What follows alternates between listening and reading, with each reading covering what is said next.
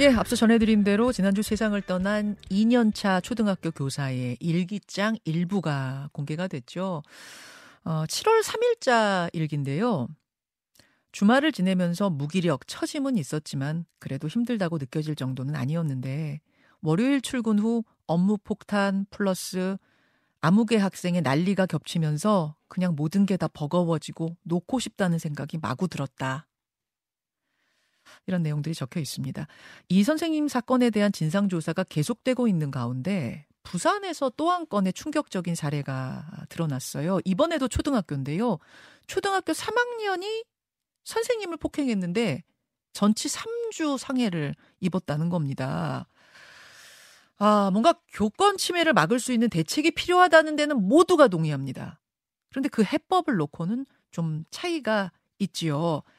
아, 특히 학생 인권 조례를 대폭 수정해야 된다, 아니다 아예 폐지해야 된다라는 측과 약간 수정은 해야 되지만 폐지할 일은 아니라는 측, 전국의 시도교육청 입장도 엇갈리고 있는 상황입니다. 어제 교권보호 대책을 가장 먼저 내놓은 곳이 있어요. 부산시 교육청으로 가보겠습니다. 하윤수 부산시 교육감 연결이 돼 있습니다. 하 교육감님 나와 계세요. 네, 안녕하세요. 하윤수입니다. 예. 예. 서이초 교사 사망 사건 이후로 지금 전국적인 추모 행렬이 이어지고 있는데 아, 돌아가는 상황들 교육감님은 어떻게 보고 계십니까? 아, 후손의 한가 고인의 명복을 빕니다. 예, 선생님이 이제 큰 나래를 펼치기도 전에 아, 날개가 꺾여버린 젊은 선생님 죽음 앞에 안타깝고 슬픈 마음을 감출 수 없고요. 예. 예, 지난 제가 한국 교총 회장 시절에 에, 우리 교권 회복을 위해서 교원지법과 학교 폭력 예방법, 그 다음에 아동복지법 개정을 제가 통과시켰는데요. 예. 당시 그 정부가 교권에 대한 시행령을 좀 더 잘 알뜰히 살펴봤더라면 이 정도로 교권이 바닥으로 떨어지지 않았을까 하는 생각을 해봅니다. 음, 그 이제 이런 와중에 부산에서 벌어진 일이 좀 충격을 더하고 있습니다. 네. 보도는 어제짠데 발생한 건 지난달이더라고요. 네, 그렇습니다. 초등학교 삼학년 학생이 선생님을 폭행해서 선생님이 전치 삼주 상해를 입고 병가에 들어갔다. 저는 이거 듣고도 귀를 의심했는데 초등학교 삼학년이면 아홉살이거든요. 아홉살 네. 학생이 어떤 상황에서 어떤 폭행을 했길래 선생님이 전치 삼주를 입으신 겁니까? 그러니까 말씀이십니다. 그 수업 시간에 그 학생이 그 이 수업에 관련된 이런 행동을 하지 말라고 공개를 여러 차례 했는데도 불구하고 이 학생이 선생님을 그 지도하는 과정에서 이 폭행을 당한 것으로 저희들은 알고 있고 또 우선에 선생님이 그 육체적 고통뿐만 아니라 예. 심한 심리적 고통을 겪고 있어가지고 음. 아, 선생님과 이 저희 우리가 구체적으로 지금 대화 자체가 사실 실제적으로 되지 않고 예, 안타깝습니다. 아, 잠시만요, 교육감님. 그러니까 전치 네. 삼주 갈비뼈를 맞으셨더라고요. 그래서 갈비뼈 골절로 전치 삼주가 나오고 이제 병가에 들어가신 상황인 것까지는 제가 보도를 통해 들었는데. 네, 그렇습니다. 뭐 예. 갈비뼈 다치시니까 물리적인 고통은 둘째치고 정신적인 고통이 굉장하시군요. 네, 그렇습니다. 그래서 음. 에, 저희들이 그 조금 뭐. 위원회를 통해 가지고 지금 조치 사항이 지금 확인도 지금 되고 어, 열리지도 못했지만은 어, 일반적으로 학생을 제지하는 과정에서 신체적 접촉을 하지 않습니까 우리가? 예예. 어, 이러다 보니까 아동 학대로 고발을 당할 수 있다는 점과 또 그 음. 학부모 민원 때문에 예. 조금 보호위원회를 개최를 끓이고 있는 점이 지금 가장 큰 그 고통이라고 할 수 있고요. 아니 근데 교가 저 교육감님 이렇게. 예.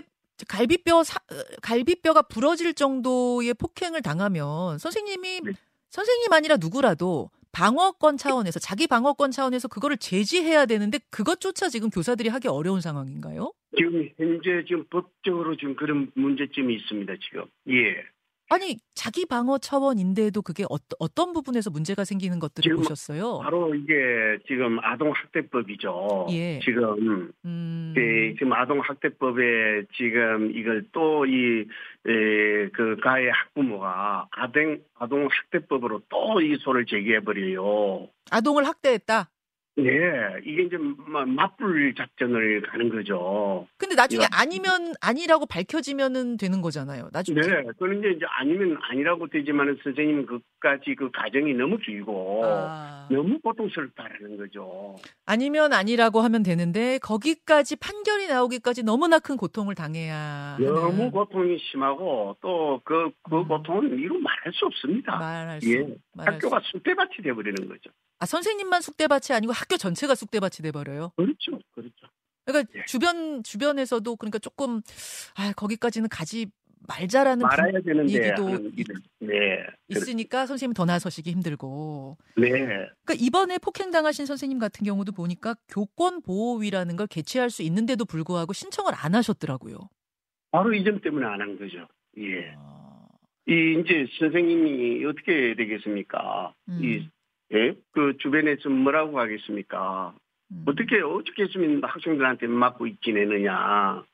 또한 그 교권보호위원회를 신청을 하는 동시에 예. 가해 학부모는 바로 방금 아동학대법으로 또 이 고발로 해보니까 맞고소가 되는 거죠, 이게 지금. 보통은 다 그렇게 맞고소가 돼요? 교권보호위 신청하면? 지금 바로 그것 때문에 지금 전국에 있는 우리 선생님들이 아. 지금 굉장히 지금 이 교권 자체가 아예 무너진 게 바로. 오래전에 지금 이 문제 때문에 그런 겁니다. 제가 조금 조사를 해보니까 사실은 이제 교권보호위, 학교 교권보호위라는 게 이천십 년에 만들어졌고 시도 네. 교권보호위라는 것도 있고요. 네. 어, 그다음에 이천십육 년에는 더 강화한다 해야 한다 해서 교권지휘법이라는 걸 개정해서 중대 네. 교권침해 사례에 대해서는 고발 조치도 할 수 있고 시도교육청에서 법률지원당도 구성해서 그 선생님을 돕게 제도는 있더라고요. 제가 이 교총 회장하면서 그걸 제가 교원 지휘법을 그때 제가 이 손질을 한 겁니다. 저희들이. 그러니까 이런 게 만들어졌음에도 불구하고 있음에도 불구하고 활용하지 못하는 건 조금 전에 말씀하신 그런 사례. 이걸 신청해버리면 학부모 측이 아동학대로 맞고소를 해버리는 게 루틴이 돼버리다 보니까 여기를 선생님들이 못 가시는 거군요. 지금 아예 그렇습니다. 그렇습니다. 현지, 음, 현실이. 이해가 됐습니다.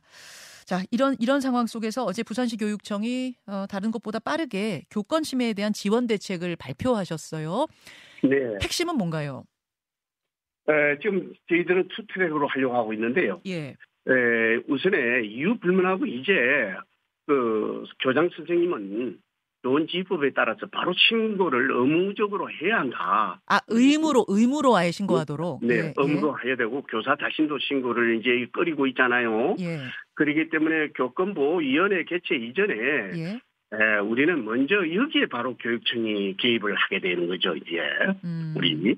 음. 그래서 지금 우리는 이 아동복지법과 아동학대법과 관련된 이런 민원들을 차단하고 저희들이 법률적 서비스를 우리 교육청이 바로 직접 개입을 해서 이 네. 문제를 저희들이 먼저 해결하겠다는 겁니다. 그런데 교육감님 제가 하나 질문이 생기는 건 의무적으로 교권보호위원회 개최를 의무화한다고 해도 조금 전에 말씀하셨던 학부모 측에서 아동학대로 맞고소를 해버리는 상황이 벌어지면 뭐 꺼려지는 건 똑같은 거 아닌가요? 선생님 입장에서? 아니에요. 그 맞고소를 하게 되면은 이건 이제 우리 교육청에서 직접 관여할 거예요.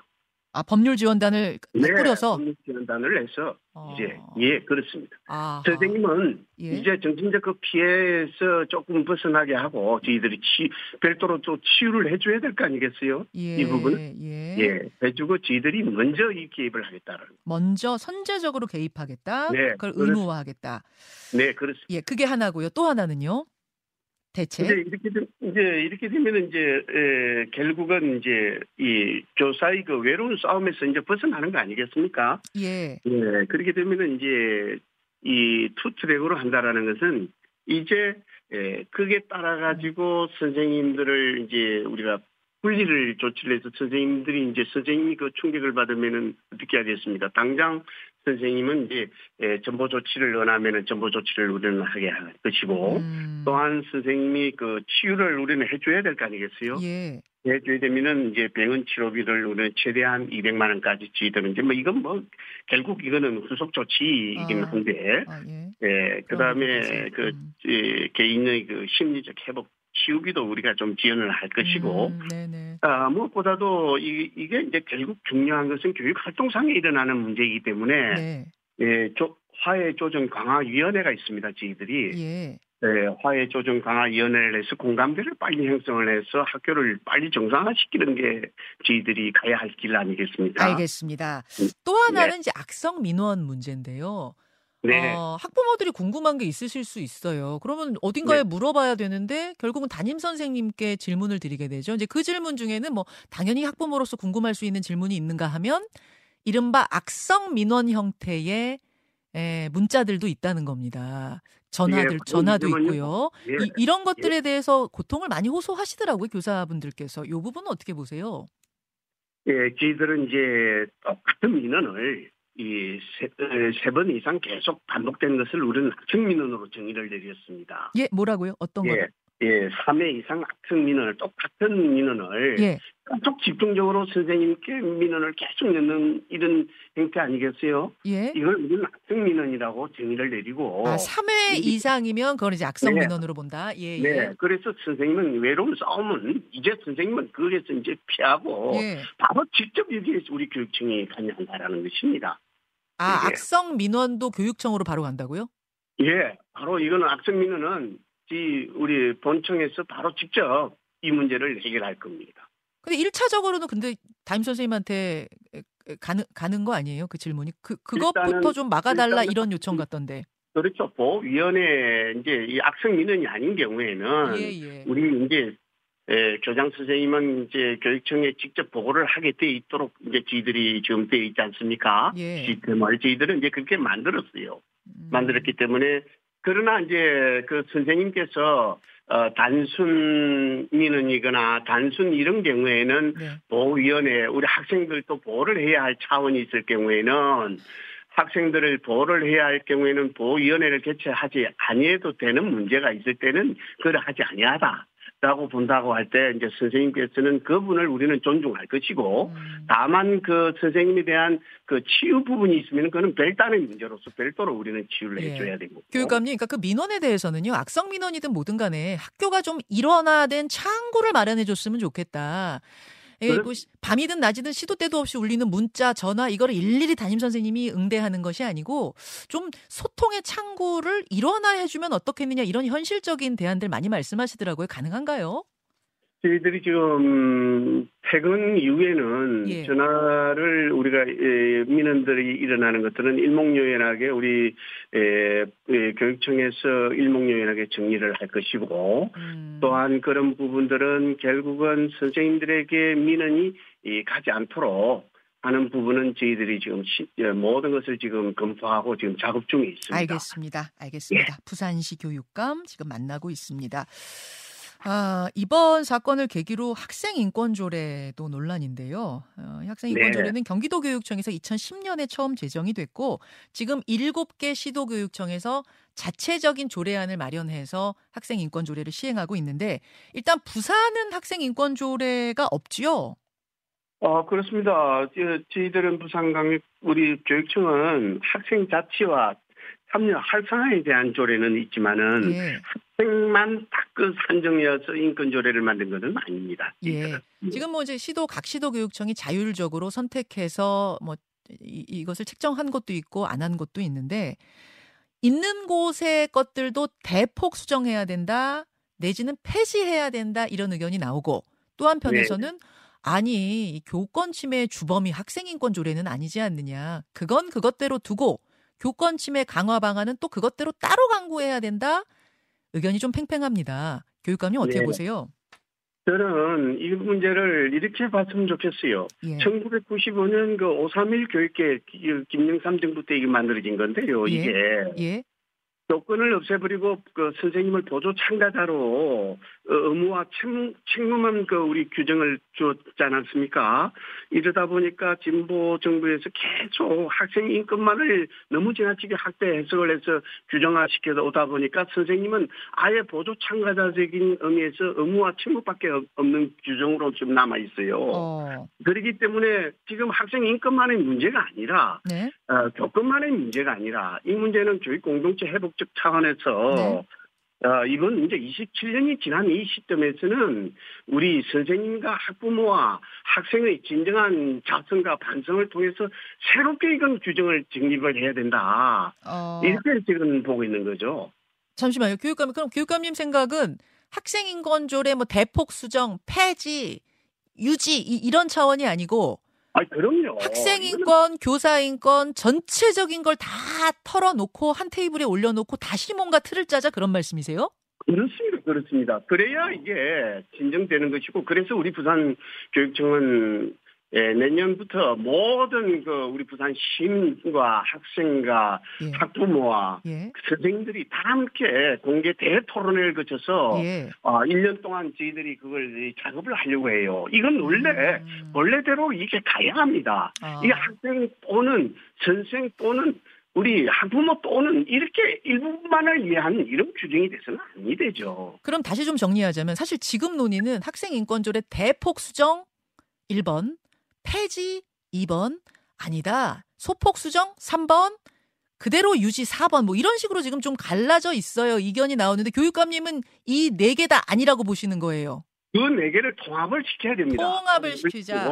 통합을 시켜서 예. 그야말로 이제 가버넌스가 지금 우리가 지금 언제 때입니까? 음. 언제 학생 인권만을 지금 논의해서 지금 논의할 이런 지금 환경은 이미 우리가 이삼십 년 전에 다 지나왔지 않았습니까? 알겠습니다. 그럼 네. 교육감님 말씀대로라면 아예 뭐 교육인권조례 이런 식으로 좀 큰 틀에 새로운 체계가 필요하다 이렇게 이, 이해하면 되겠네요. 그렇습니다. 알겠습니다. 여기까지 말씀 듣죠. 하윤수 교육감님 고맙습니다. 네, 감사합니다. 부산시 교육감이었습니다. 김현정의 뉴스쇼는 시청자 여러분의 참여를 기다립니다. 구독과 좋아요, 댓글 잊지 않으셨죠? 알림 설정을 해두시면 평일 아침 일곱 시 이십 분 실시간 라이브도 참여하실 수 있습니다.